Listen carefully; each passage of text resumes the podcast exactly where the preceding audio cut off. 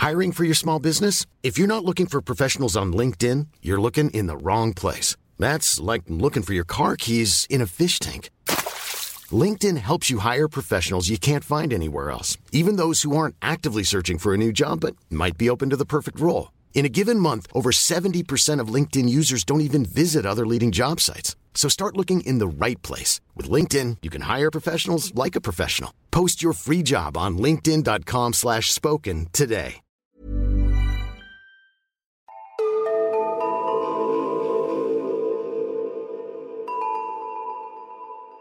Hej och välkomna till säsongsavslutningen av Nära ögat, en true crime-podd för mesar. Mitt namn är Alexandra Kensdottir. Och jag heter Amelia Ingman och detta är ju vårt tionde avsnitt. Och nu tänkte vi att vi kommer ta ett litet eh, juluppehåll under tre veckor så att vi är tillbaka igen den 13 januari med eh, elfte avsnittet. Så ja. Ni får se till att eh, prenumerera så att ni inte missar när vi kör igång igen. Ja, precis. Och jag kom på vad jag ska önska mig i julklapp. Vadå? Att ni som lyssnar tipsar om vår podd. Ni kan välja någon avlägsen släkting som ni träffar nu över jul eller någon kusin eller någonting som ni vet gillar true crime och så kan ni tipsa om oss. Ja, det hade varit jättesnällt. Jag hade blivit så glad. Ja, och en sak som ni kanske förstår då, men vi gör ju bara detta på vår fritid. Så podden är typ vår hobby. Vi har ju båda varsitt heltidsjobb så att det är svårt att hinna med ibland allting som har med marknadsföring att göra. Så det hade varit väldigt uppskattat om ni ville sprida ordet. Ja, och med det sagt så tycker vi kör igång. Och Amelia, vill du börja? Okej. Okay. Och jag har ett extra långt avsnitt idag så det kanske passar perfekt här att det blir lite extra minuter här på säsongsavslutningen. Perfekt! Fallet jag ska ta upp idag är faktiskt ett eh, tips som jag har fått från min lillebror Adrian. Så... Vad kul! Tack Adrian som tipsar. Ja, tack Adis. Och eh, mina källor är en SVT-dokumentär, men jag kan säga namnet på den i slutet och eh, Wikipedia plus en artikel på SvD. Jag ska prata om Georgi Semplenji och han kallas för Z och det är det smeknamnet jag kommer använda i den här berättelsen. Zäta föddes den 17 juli 1953 i Budapest. Han kommer från en judisk familj och växte upp tillsammans med mamma, pappa och en bror. Zätas klasskamrater från skolan beskriver honom som lite märklig. En kvinna berättar att han aldrig höll tyst. Han försökte alltid läsa över axeln och se vad de andra skrev när de hade prov. Han knuffade så han var högljudd och ställde alltid väldigt mycket frågor. Det berättar även att han jämt skulle låna pengar av alla. En klasskompis berättade hur hon lånade ut pengar till Zäta som hon sen fick tillbaka flera månader senare och då genom att han hade tagit ett nytt lån av någon annan. Redan i tidig ålder började Zäta hålla på med kriminalitet. Och under gymnasiet så stal han pengar ur klasskassan. Efter skolan så fick han jobb på en teater och förskingrade deras pengar. Och snart så började han även med illegal valutahandel och efter ett tag så tar polisen fast honom. Generellt så har det varit ganska svårt att få fram exakta år och datum i den här händelsen men jag kommer försöka ta allt i kronologisk ordning. Men Z blir som sagt tagen av polisen och han sitter fängslad när han är mellan 21 och 22 år gammal. Och det finns en sammanställning gällande hans utveckling under tiden på fängelset. Och målet var att han skulle bli en moralisk medlem av samhället när han kom ut. Men så blev inte fallet. Och han visade inga tecken på att han någonsin skulle vilja bli det heller. Utan i sammanställningen så beskriver de att hans målsättning var att han skulle bli rik och han skulle få inflytande och detta gick bara att uppnå genom att ta pengar från rika personer. Och han erkänner att han har gjort det medvetet och han hade inte alls några moraliska problem med det. Och enligt vakterna på fängelset så var Zäta ett extremt svårt fall. Tiden i fängelse var tänkt som ett straff men det verkar inte spela så stor roll för Zäta var han hamnade någonstans. Han hittade alltid nya möjligheter. Och I fängelset så träffade han en man som satt för vapenvägran. Och Detta var en djupt religiös nazaren. Och Nazarenerna är ett slutet trossamfund och jag hoppas att jag uttalar det rätt. Men när Zäta kommer ut från fängelset så lämnar han sin judiska tro och valde att konvertera till kristendomen vilket han verkade kunna göra ganska lättvindigt. Och Z blir presenterad för mannen som han lärde känna i fängelsets syster som även är ledare för Nazarenas dotter. Och Det dröjer inte länge innan de gifter sig och detta är då 1977. Zäta ska också ha varit gift en gång tidigare men jag kan inte hitta någon information kring det. Hans fru ska ha bytt identitet och det har även Zätas bror gjort. Båda på grund av honom, att de, de vill inte bli förknippade med, med Zäta. Oj, det är ändå ett ganska starkt avståndstagande. Men Nazarena de accepterar Zäta och enligt hans svåger, inte mannen han satt i fängelse med utan en annan av fruns bröder. Han berättar att eh, Zätas fru älskade honom och han anser kanske att Zäta lite tog henne för givet. Men ett år efter de har varit gifta så föds deras dotter, 1978. Men Zätas fru och hennes släkt börjar märka att det är någonting som inte riktigt stämmer med Zäta. När dottern bara är några månader gammal så försvinner han tillsammans med stora summor pengar som han har lånat av församlingens medlemmar. Nazarena vill inte att detta skulle komma ut och de vill inte att det ska bli känt eh, att han lurat dem eller vad det är de har råkat ut för. Så här finns det inte heller så många detaljer kring vad det var som hände. Men med Nazarenas pengar så ger sig Zäta ut på äventyr och han reser till flera olika länder, exempelvis Kanada och USA och han byter identitet flera gånger. Och Zäta kommer under livet fortsätta resa runt en hel del men under sin vistelse i USA så möter han en person som kommer bli hans fasta punkt i livet, hans betjänt. Och de träffas för första gången i Los Angeles på en bar på Santa Monica Boulevard. Och Zäta satt ensam vid ett bord när han hörde ett annat sällskap talade ungerska. Så han går fram till dem och det var då han mötte sin framtida betjänt. Betjänt? Ja, precis som det låter. En... Okej, alltså det här är så spännande. Men Zäta levde flera månader i USA och han jobbade sig högre upp i samhällsskiktet. Han lär känna högt uppsatta människor, inte bara i USA utan runt hela världen, bland annat Sydney. Och han lär känna ministrar och ambassadörer. Och Zäta fortsätter resa vidare. Han byter världsdelar och kallar sin betjänt till sig gång på gång. Och Det kunde vara så att plötsligt fick betjänten ett brev och då kunde det stå att Z har flyttat till Israel eller USA Enligt betjänten så talade Z flera språk flytande. Bland annat tyska, engelska, holländska och italienska. Och I början så tog han med betjänten så han fick besöka Australien, och Israel och USA. Och Betjänten menar att det påverkade honom väldigt positivt den här första tiden.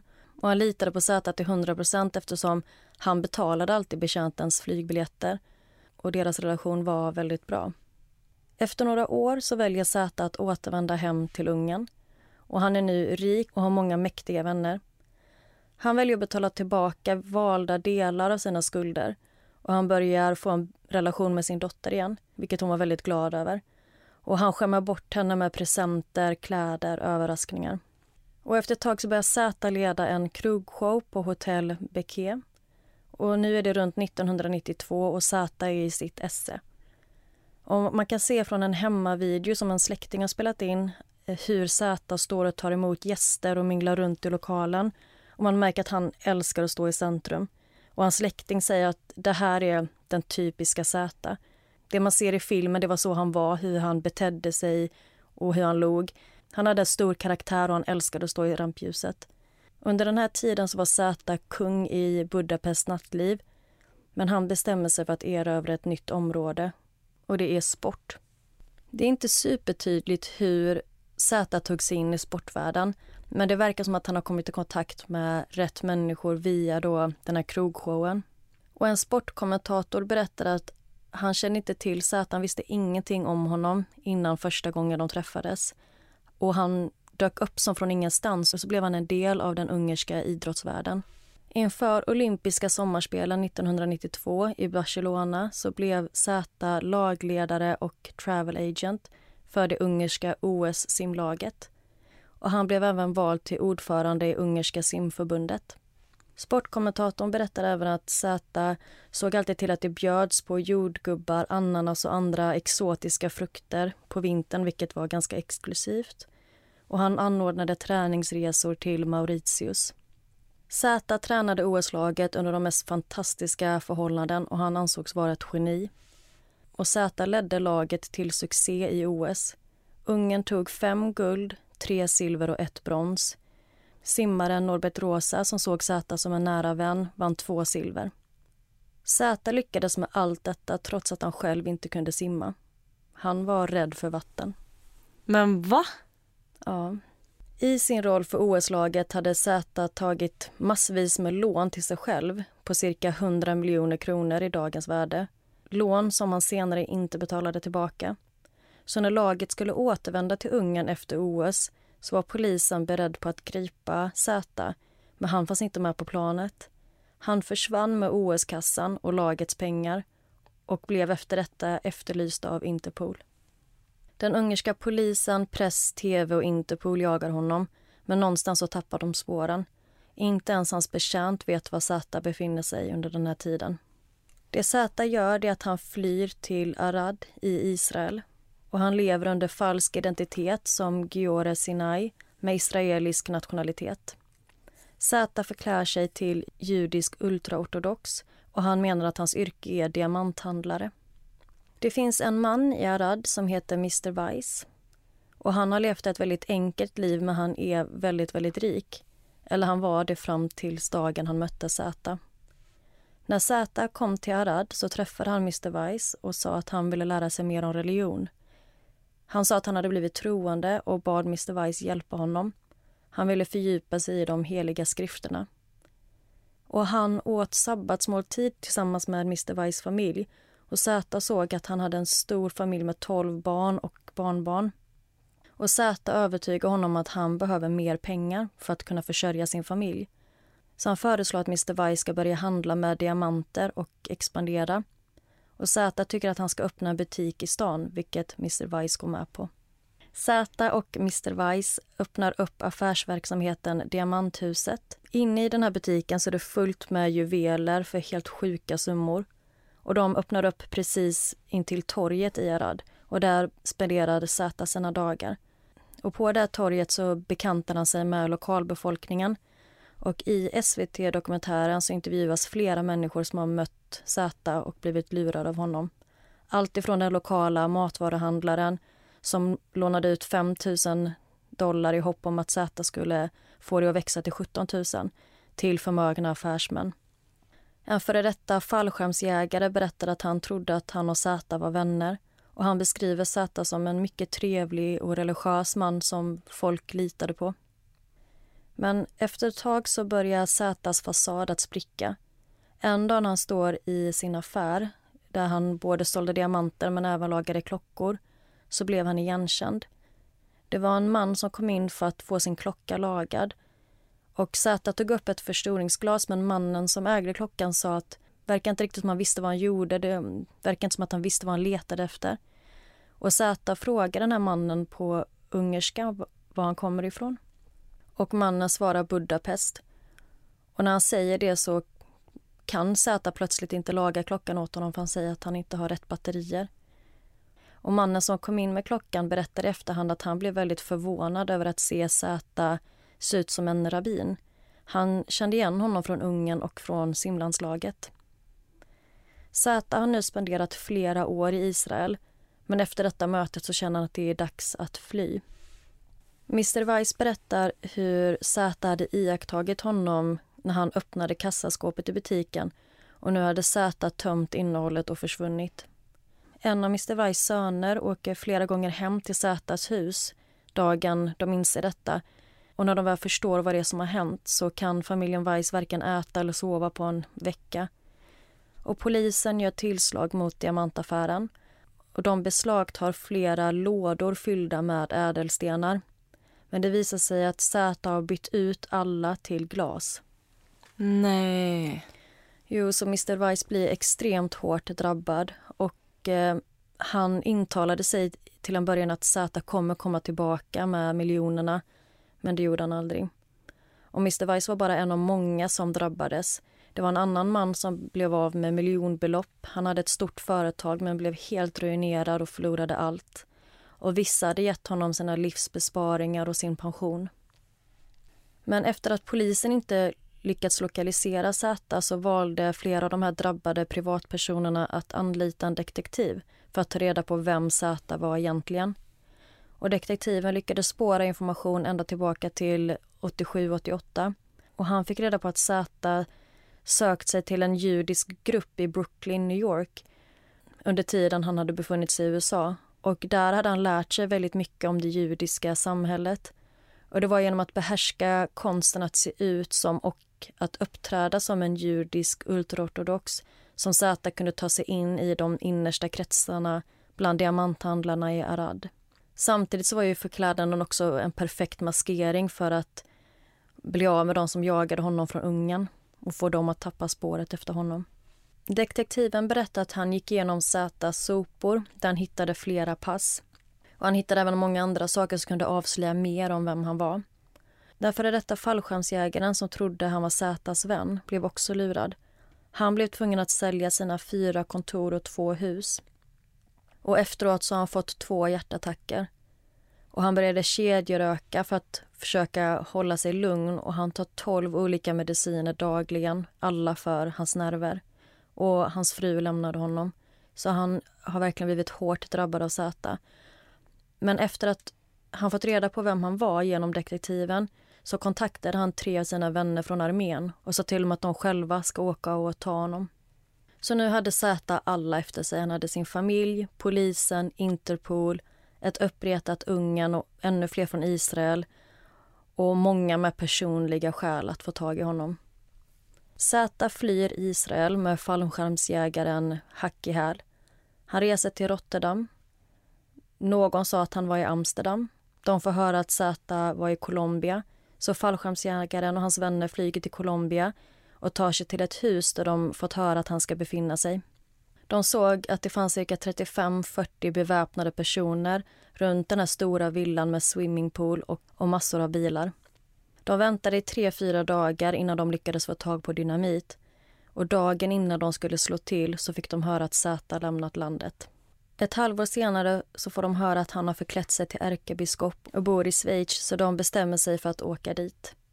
Medan fallskärmsjägaren letar efter en skäggig man i Schweiz så rakar Zäta sig. Han köper en fin biskopskostym i Wien.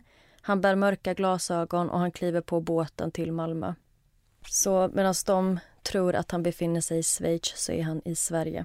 Det här känns lite som Catch Me If You Can. Han bara byter förklädnad och drar. Det är faktiskt många som har liknat detta fallet vid den filmen. Men så en dag så får betjänten plötsligt ett samtal från Zäta. Zäta berättar att han ska komma till Sverige. Och Han berättar även för betjänten att han numera är ärkebiskop och att Vatikanen har skickat honom för att jobba i Sverige. Och Betjänten bor i Malmö, så han önskar honom varmt välkommen. När Zäta kommer till Malmö med båt så blir han inte kontrollerad i tullen. Det är ingen som ber om att få se hans pass och när han gick förbi kontrollanterna så bara nickade de hälsande mot honom. Och Zäta var då klädd i sina biskopskläder. Och när han kommer till Malmö så har han 275 000 dollar med sig. I Malmö så kallar sig Zäta för Fader Mac. Han kommer med pengar, skärm och ett världsvant sätt. Och under tiden i Malmö kommer han träffa många olika människor. Bland det första Zäta gör det är att leta upp någon som kan lära honom att simma. Han går till ett badhus där han ber om att få komma i kontakt med en simlärare. Och Zäta blir presenterad för en man och erbjuder honom 2 000 kronor kontant i månaden vilket den här simläraren inte kan tacka nej till. Zäta blir också vän med en tv-handlare. Den här mannen beskriver Zäta som snäll och trevlig. Och han handlade mycket av dem och det blev bara mer och mer. Han köpte tv-apparater och olika saker och menade att han handlade åt andra. Men oavsett så tyckte tv-handlaren att, att han var en bra och trevlig kund och att det var kul att de fick sålt så mycket. Zäta var väldigt social och det dröjde inte länge innan han började följa med tv-handlaren och hans fru till kyrkan och då för att lyssna när deras döttrar sjöng körsång. Men Z sa till dem att de fick inte berätta för någon, speciellt inte för prästen, att han var ärkebiskop. Han menade att detta var jättehemligt och han skulle inte kunna gå i den här kyrkan då för att han var katolsk. Men ärkebiskopen dyker upp överallt. När det är körsång i kyrkan, i de lokala butikerna, simhallen och på släktkalas. Men på alla bilder som finns på Zäta från tiden i Malmö så vänder han hela tiden bort huvudet eller håller för ansiktet. Så det finns ingen bild där man kan se honom rakt framifrån. Tv-handlaren berättade att när ärkebiskopen fyllde år så bjöd han med dem och ett stort sällskap andra vänner och bekanta ut för att fira. Och han bjöd till exempel sin svenska lärare och sin simlärare. Det var en stor blandning människor. Han hade bokat bord på en fin restaurang och han bjöd alla på middagen. Och flera av gästerna säger att de aldrig varit med om en så lyxig behandling tidigare. Man fick beställa precis vad man ville och hur mycket man ville. Så de tog in massor med drinkar och champagneflaskor och de berättade att de fick maten flamberad vid bordet och de tyckte att det hela var väldigt exklusivt. Efter middagen säger Zäta att de ska gå till pianobaren på Sheraton vilket bara låg 400-500 meter från restaurangen. Så gästerna tycker att de kan gå dit, men Zäta säger nej, de ska ta taxi. För Zäta åkte alltid taxi oavsett hur långt han skulle. Och han blev snart igenkänd bland chaufförerna i Malmö.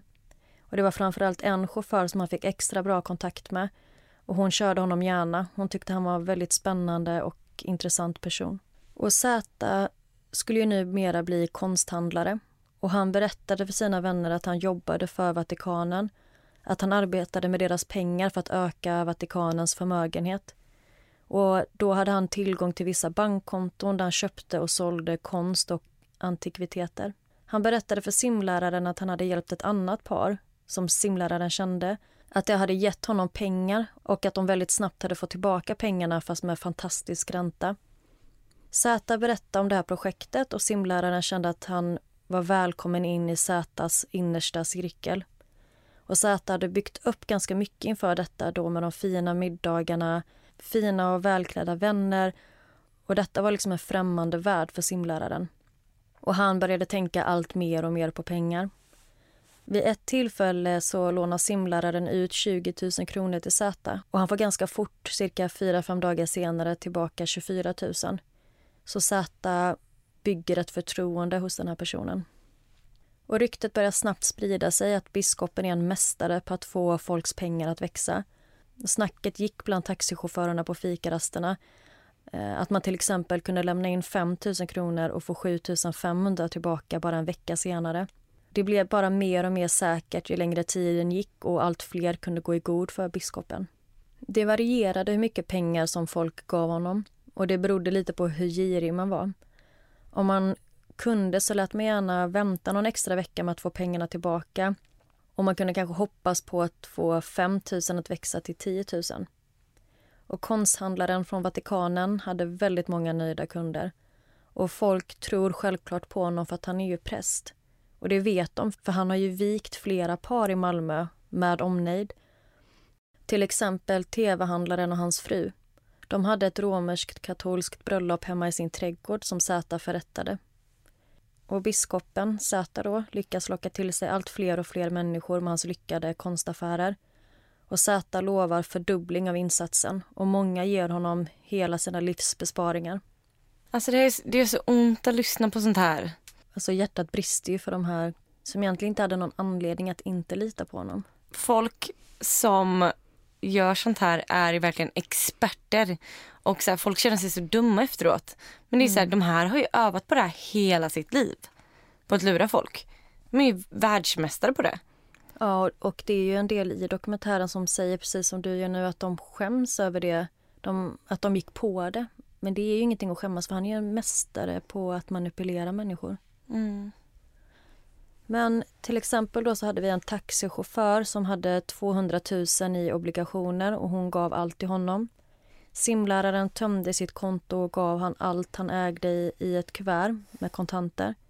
Och totalt är det cirka 15 personer i Malmö som har lämnat över stora summor pengar till Zäta. Men ännu en gång så börjar folk lägga märke till Zätas konstiga beteende. Zäta hade till exempel hållit ett tal om Jesus som de inte riktigt förstod meningen med. De tyckte att det var ganska förvirrande. Han hade sagt att han var tio år äldre än vad han såg ut att vara. Och simläraren berättade att han hade sett att Zäta hade haft en väldigt stor ring med ett krucifix på. Och ringen var väldigt prålig och, och simläraren bad om att få se närmare på ringen.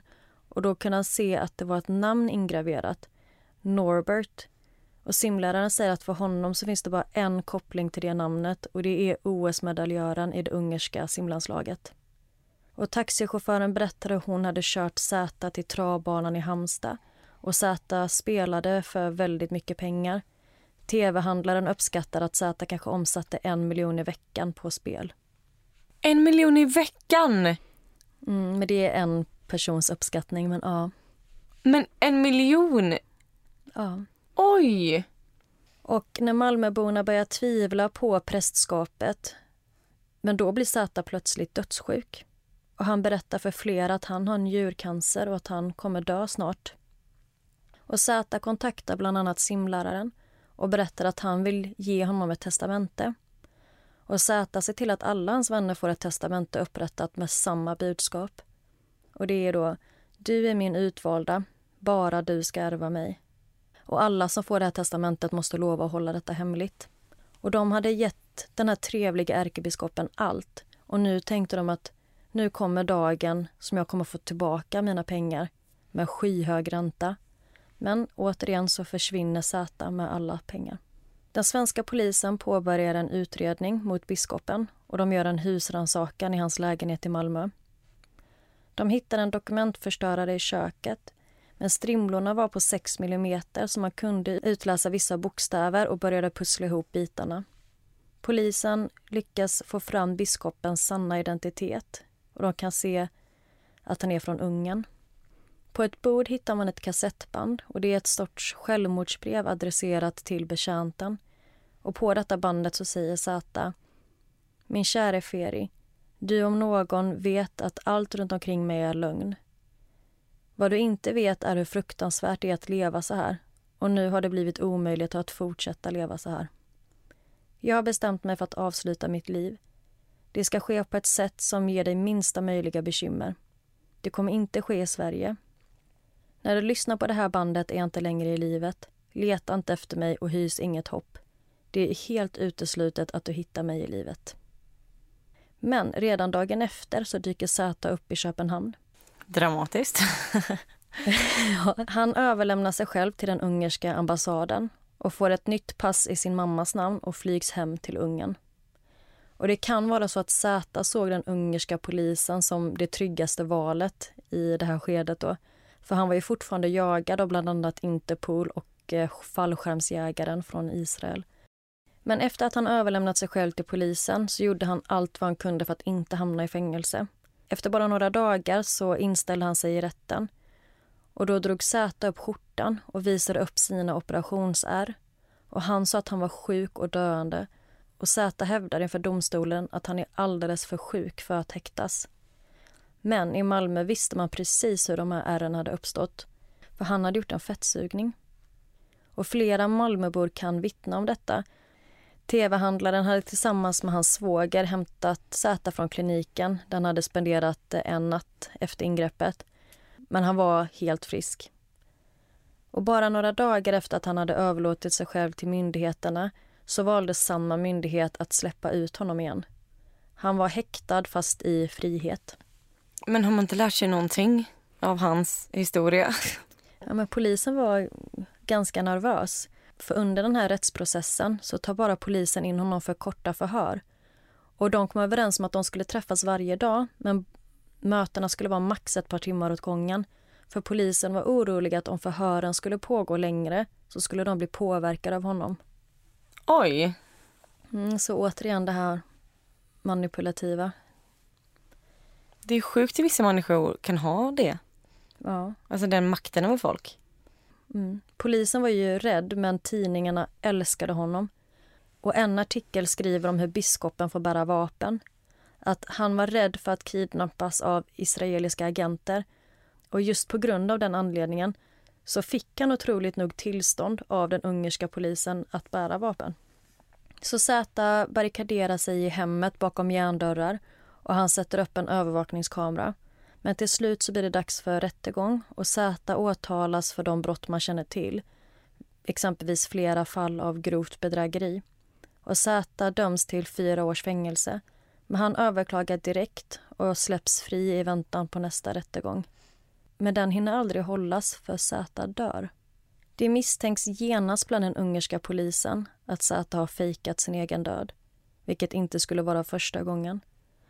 Och med tanke på hans förmåga att byta skepnad och ovilja att hamna i fängelse så skulle han på så sätt klara sig undan. Och enligt den officiella versionen så dör Zäta i sin lägenhet och hämtas därifrån. Och hans kropp ska vara begravd på den judiska kyrkogården i Budapest. Och SVT besöker den här kyrkogården och de ber personalen att ta fram de exakta handlingarna. De vill veta när han begravdes och var graven ligger. Och I deras papper så står det att han dog den 29 januari 1999. På kyrkogården känner man väl till familjens grav där enligt uppgifter även Zäta ligger. Kyrkogårdschefen har varit här flera gånger tillsammans med Zäta när han har besökt sina föräldrars grav. Och kyrkogårdschefen berättar att han brukade följa med Zäta och för att hjälpa honom att be. Zäta visste inte vilka böner man skulle använda sig av vid en gravplats och brukade därför be kyrkogårdsmästaren om hjälp. SVT får se gravstenen så är den täckt med plast och de ber att de täcker av den. Och på gravstenen står det två namn, Zätas mamma och Zätas pappa. Men Zätas namn står inte där. Kyrkogårdschefen berättar att, att de anhöriga inte ville sätta dit hans namn, men han vet inte varför. Han säger även en sak som man inte riktigt vet hur han vill att man ska tolka. Men han berättar att för fyra, fem år sedan, från inspelningstillfället, då, så cirka 2004 så var det några på kyrkogården som frågade honom om han hade sett Zäta där. Varpå kyrkogårdschefen säger att även om de sett honom så har vi inte sett honom. Och så ler han. Så man frågar sig själv, finns Zäta där ute eller är han död? Och om det är någonting man har lärt sig av den här dokumentären så, så är det att man aldrig kan vara säker när det kommer till honom. Och det var historien om Zäta, skurk och nationalhjälte som han ofta beskrivs som. Levande eller död. Verkligen. Men gud vad sjukt. Ja. Alltså jag gillar ju att tro på att han lever.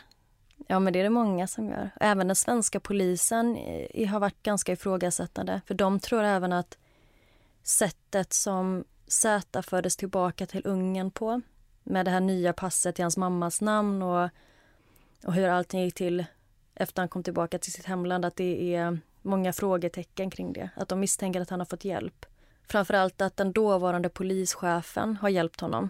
För han är idag inrikesminister i Ungern och man tror att många högt uppsatta män har på något sätt varit inblandade i Zätas rättsprocess men också försvinnande eller död.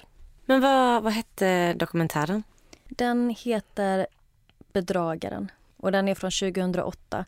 Så att eh, jag försökt hitta lite mer info om vad han gör idag eller vad, vad som sägs idag men det är väldigt svårt att få fram information. Är dokumentären vinklad så att man tror att han fortfarande lever? Ja, det tycker jag.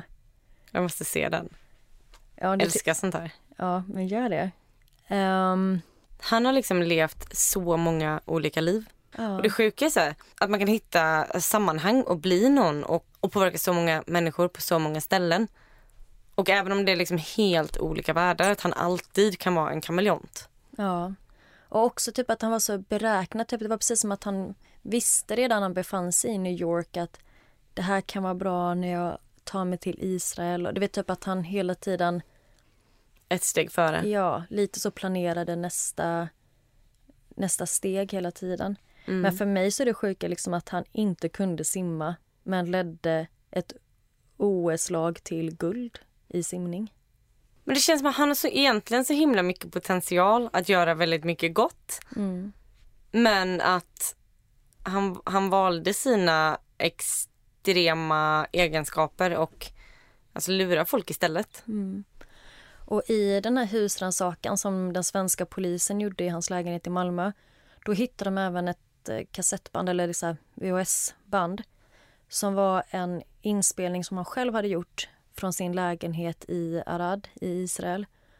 Och även i dokumentären så säger de det att det verkar som att den tiden var hans lyckligaste tid för att han levde ett väldigt eh, extravagant liv. Han hade en väldigt, väldigt fint hem, lyxig lägenhet och i den här filmen så är, den består i princip bara av att Zäta går runt och filmar sina egna saker.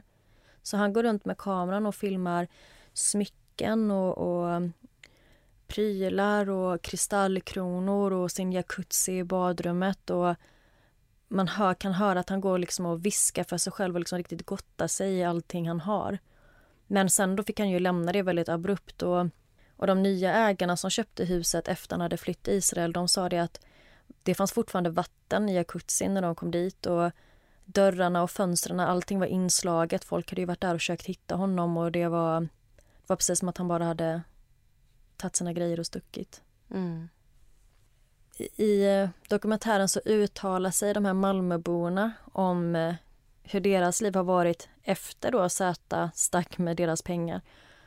Och det känns som att de tar väldigt lätt på det. Eller liksom mm -hmm. att de inte har grävt ner sig i sorg eller vad man ska säga. Till exempel en kvinna, hon säger att man får se det som roliga minnen. Man kan inte gå runt och känna sig lurad hela livet. Jag tycker det var rätt kul. Eh, Oj, jag önskar att fler personer hade kunnat tänka så för jag tror folk kan må extremt dåligt av, av sånt här. Ja. Och tv-handlarens pappa, han sa att han tyckte att det var bra. För det första så handlade han så himla mycket av dem och för det andra fick jag öva på min engelska och för det tredje blev ju ni gifta. Men alltså, blev de verkligen gifta? Jag vet inte För om han det... var väl inte riktig biskop? De hade ju sin, sin ceremoni men jag vet inte om det är liksom lagligt. En av dem som han lurade i Malmö var helt övertygad om att han såg Z tio år efter han försvann i centrala Malmö. Alltså han är stensäker.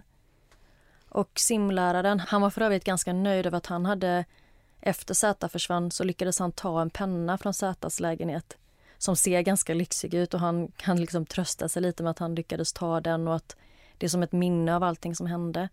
Men simlärarna säger att ungefär ett och ett halvt år efter Z försvann så var det en undlig händelse på badhuset. Och Det var en man som kom dit för att prata med honom. Och Han hade prästkrage på sig. Och Han gav honom ett kuvert med kontanter, alltså ekonomisk kompensation men bad honom att hålla det för sig själv. Så det... Oj! Mycket så skumma grejer i efterhand som också öppnar upp för tanken att Z kanske faktiskt är vid liv. Oj, vad mysko. Kände han någon form av eh, dåligt samvete mot den här simläraren då eller kan det vara så att simläraren sa detta i intervjun för att på något sätt framstå i bättre dagar? Jag mm. vet inte men ja, det är så det är så sjukt att man helt saknar empati för andra, att man kan alltså, jag tror att som han sa redan, redan i fängelset i 21-årsåldern att han ser inget problem med att ta från rika människor. Ja, men betjänten beskriver ju Zäta som en väldigt, väldigt god man. Det att han var väldigt generös och givmild. Men problemet var bara att han gav från pengar som inte var hans. Men i den här dokumentären så finns det jättemycket mer spännande händelser som jag var tvungen att och klippa bort för att inte dra ut på tiden allt för länge. Så jag kan verkligen rekommendera att ni kollar på den. Det var ett bra tips till julledigheten. Absolut. Ja, men nog från mig. Nu vill jag höra ditt fall, Assa. Mm, då kör vi. Ready to pop the question and take advantage of 30% off? The jewelers at BlueNile.com have got sparkle down to a science with beautiful lab-grown diamonds worthy of your most brilliant moments. Their lab-grown diamonds are independently graded and guaranteed identical to natural diamonds, and they're ready to ship to your door. Go to BlueNile.com to get 30% off select lab-grown diamonds. That's BlueNile.com for 30% off lab-grown diamonds. BlueNile.com. If you're looking for plump lips that last, you need to know about Juvederm lip fillers. With Juvederm Volbella XC and Juvederm Ultra XC, your lip look, whether it's subtle or bold, can last up to one full year with optimal treatment and no additional maintenance. Find a licensed specialist and see if it's right for you at Juvederm.com today. That's J U V E D E R M.com. Add fullness to lips in adults over 21 with Juvederm Volbella XC or Juvederm Ultra XC. Do not use if you have severe allergies or a history of severe allergic reactions, or if you're allergic to lidocaine or the proteins used in Juvederm. Tell your doctor if you have a history of scarring or taking medicines that decrease the body's immune response or that can prolong bleeding. Common side effects include injection site redness, swelling, pain, tenderness, firmness, lumps, bumps, bruising, discoloration, or itching. As with all fillers, there's a rare risk of unintentional injection into a blood vessel, which can cause vision abnormalities, blindness, stroke, temporary scabs, or scarring. For full important safety information, visit juvederm.com.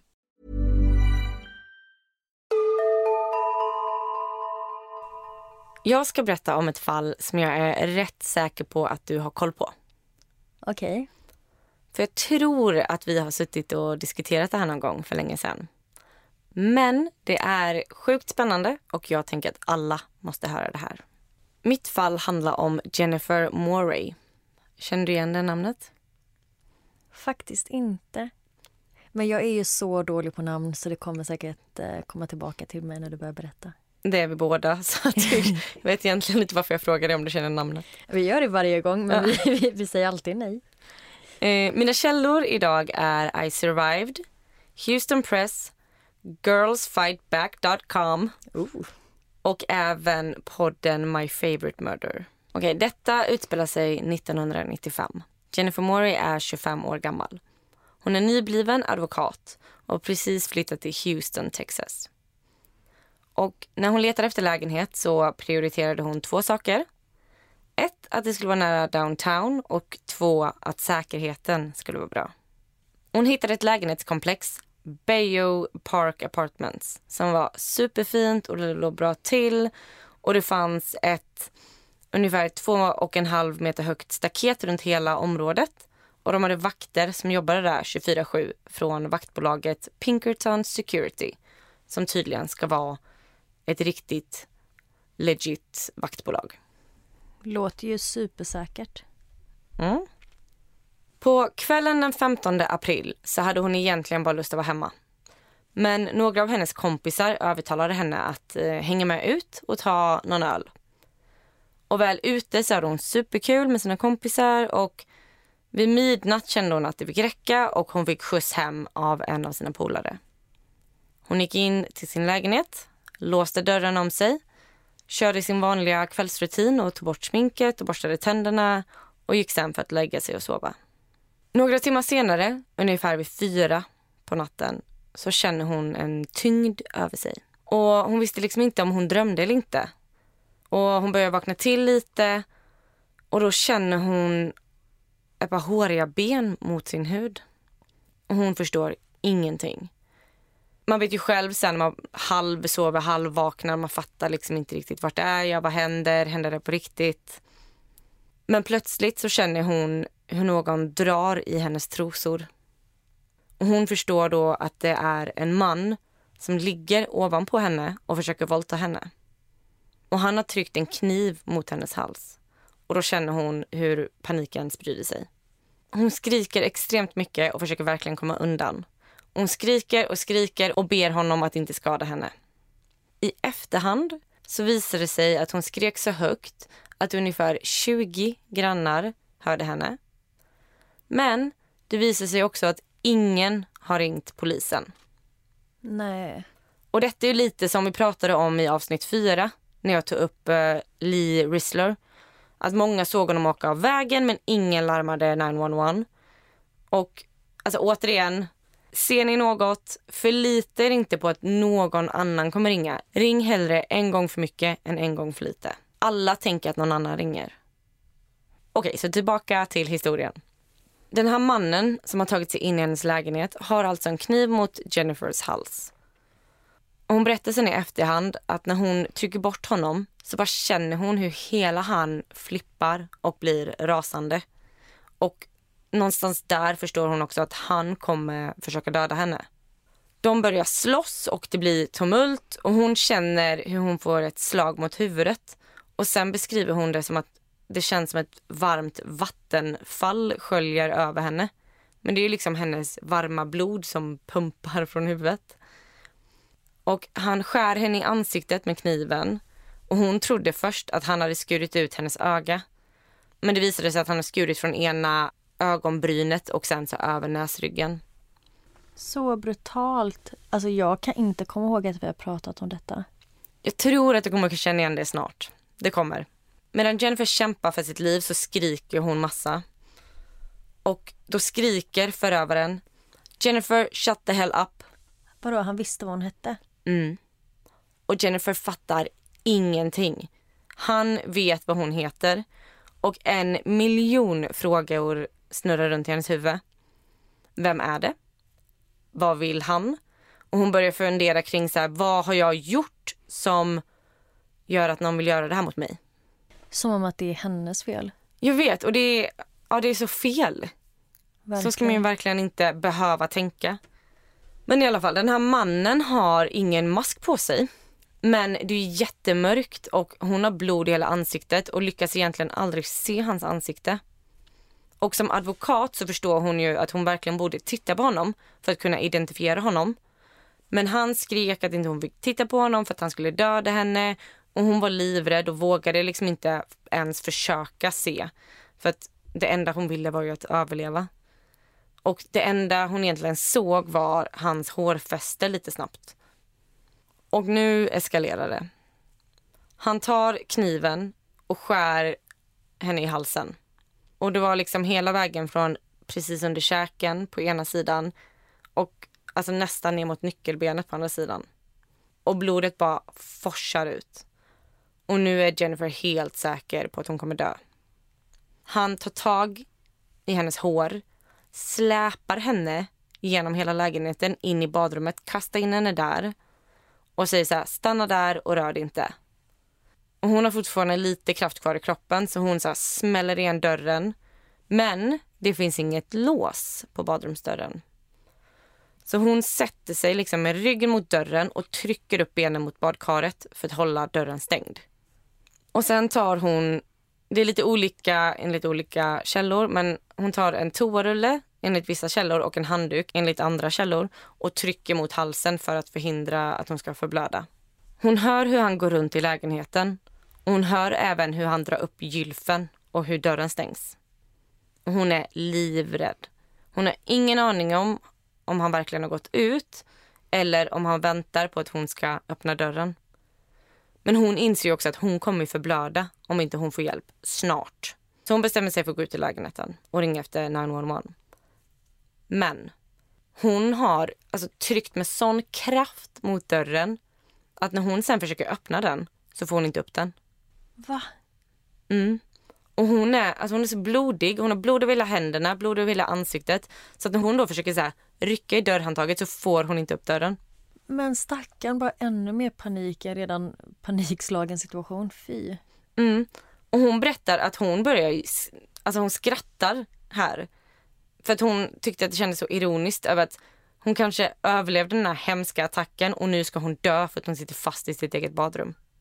Men efter lite om och men så lyckas hon till slut få upp dörren. Och hon är fortfarande livrädd över att han ska vara kvar i lägenheten. Men han verkar inte finnas kvar. Så hon låser ytterdörren och försöker tända. Men lampan funkar inte. Och hon har ju förlorat så sjukt mycket blod nu. Hon har ingen kraft att gå så hon kryper längs med golvet bort mot telefonen. Och inser då att telefonen inte heller funkar. Och tack och lov så hade hon en mobiltelefon. Och det här var 1995, så det var ändå väldigt tidigt. Och mobilen var laddad. Så hon ringer 911 och där får hon prata med Richard Everett. Och detta är hans första dag på jobbet. Och hon är hans andra samtal. Wow, men också sjukt. Kan hon ens prata? Ja, det kan hon. Men han ber henne att inte prata för mycket för att han vill inte att hon ska anstränga sig så mycket i och med att hon blöder från halsen. Han är superlugn och får verkligen henne att känna sig trygg. Och han säger att ambulans och polis är på väg. Och Jennifer har ju som sagt förlorat extremt mycket blod. Och hon känner ju hur hon höll på att förblöda. Och hon ber, snälla, snälla skynda er. Och efter ungefär tio minuter så är det någon som knackar på dörren. Och hon ropar och frågar vem det är. Och bakom dörren så svarar en man att det är Brian Gibson från vaktbolaget vid lägenhetskomplexet Pinkerton Security. Och han säger att han blev attackerad av en kille som hade hoppat från Jennifers balkong och att han nu undrar om hon är okej. Okay, för han ser liksom blod utanför. Och han ber henne släppa in honom. Richard, larmoperatören på andra sidan luren, hör vad som händer och får en väldigt dålig magkänsla. Så Richard säger att hon inte ska släppa in honom. För Richard visste att ingen i närheten har ringt polisen och han tyckte att det var konstigt att inte vakten själv hade ringt polisen om han har blivit påhoppad. Så Richard säger till Jennifer att släpp inte in honom utan vänta på polisen. Polisen är snart där.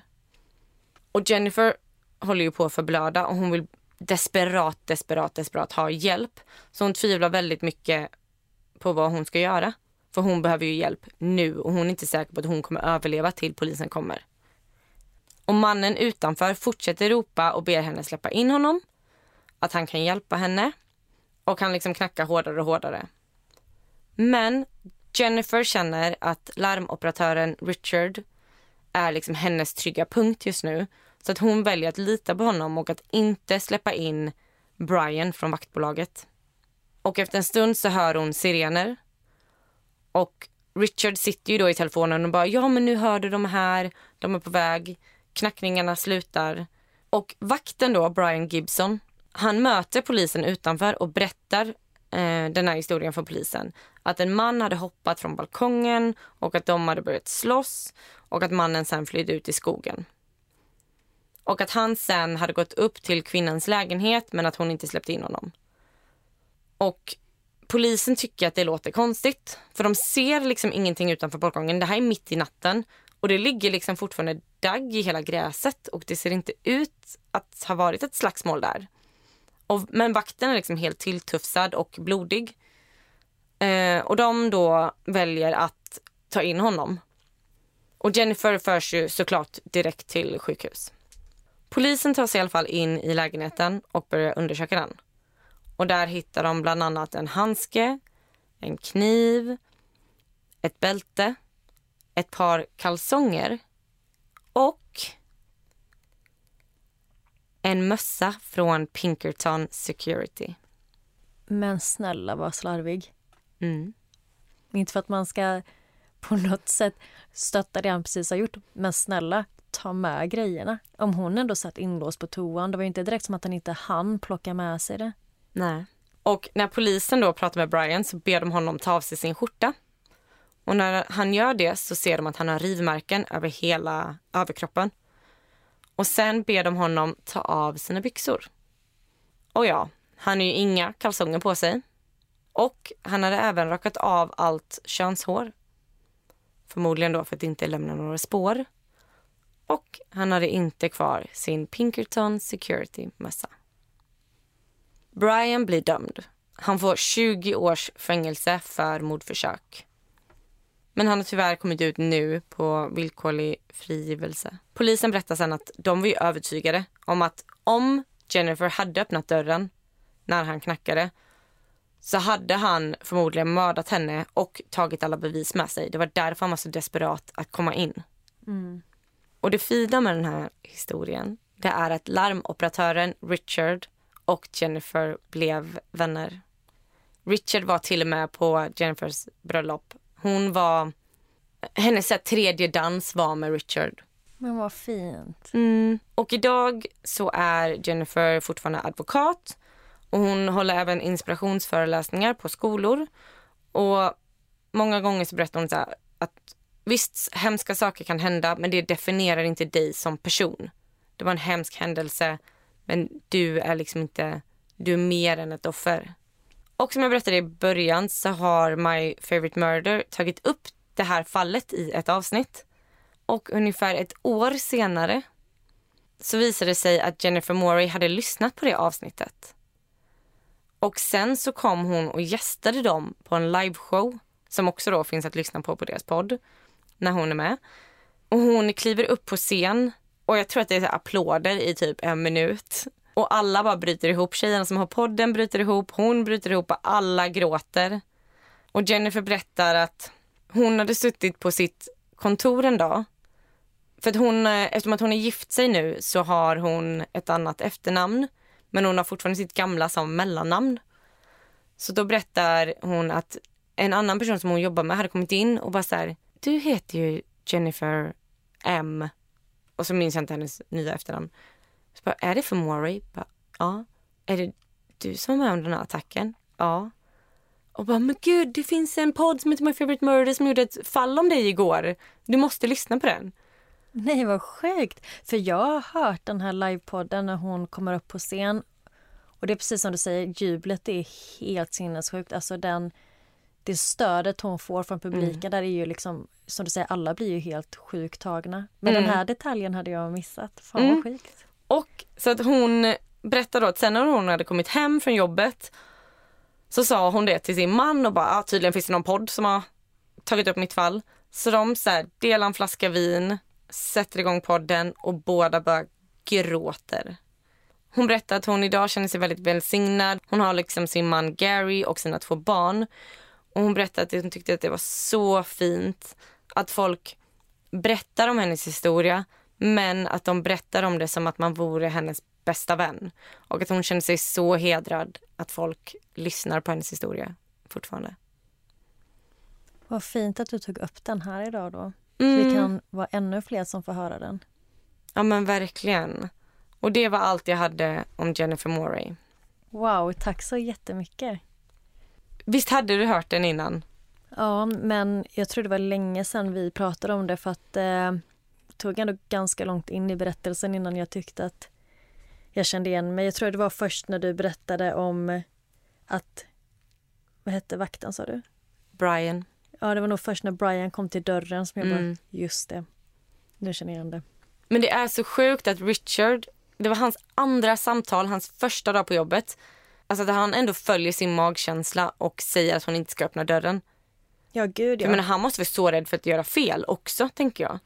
Ja, men man är ju helt grön, men det säger också väldigt mycket. Man ska våga lita på sin magkänsla. Mm. Det hade ju varit så hemskt om hon hade hunnit förblöda.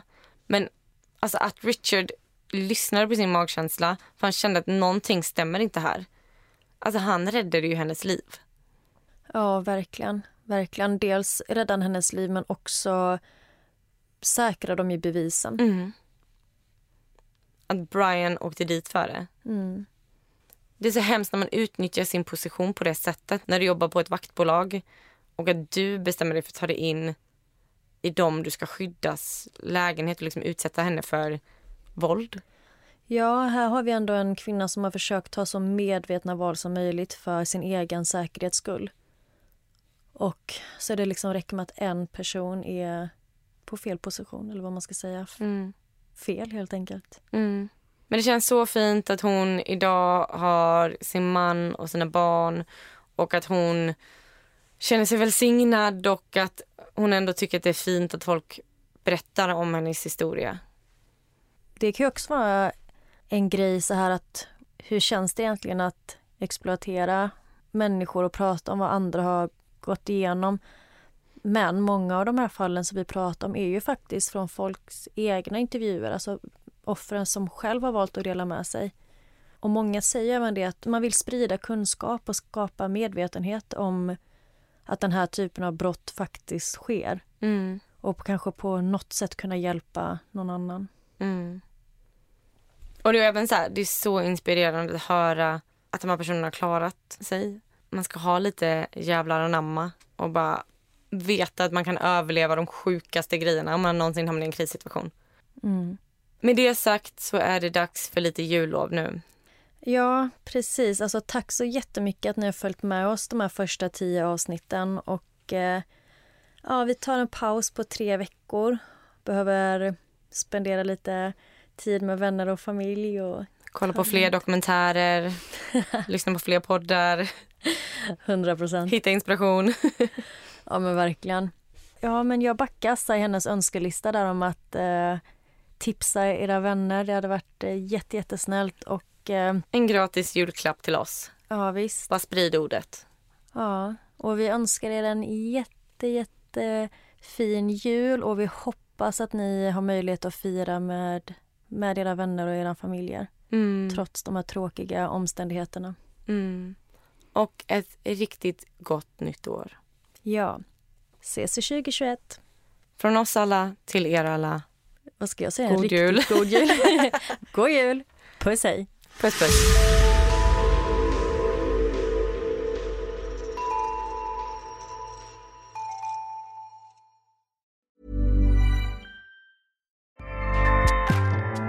ACAST powers the world's best podcasts. Here's a show that we recommend.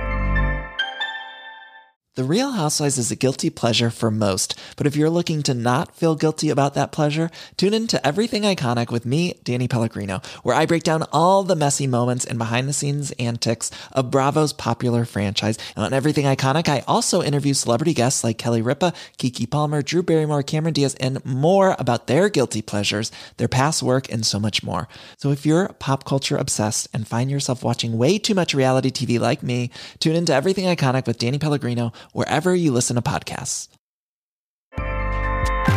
ACAST helps creators launch, grow, and monetize their podcasts everywhere. ACAST.com.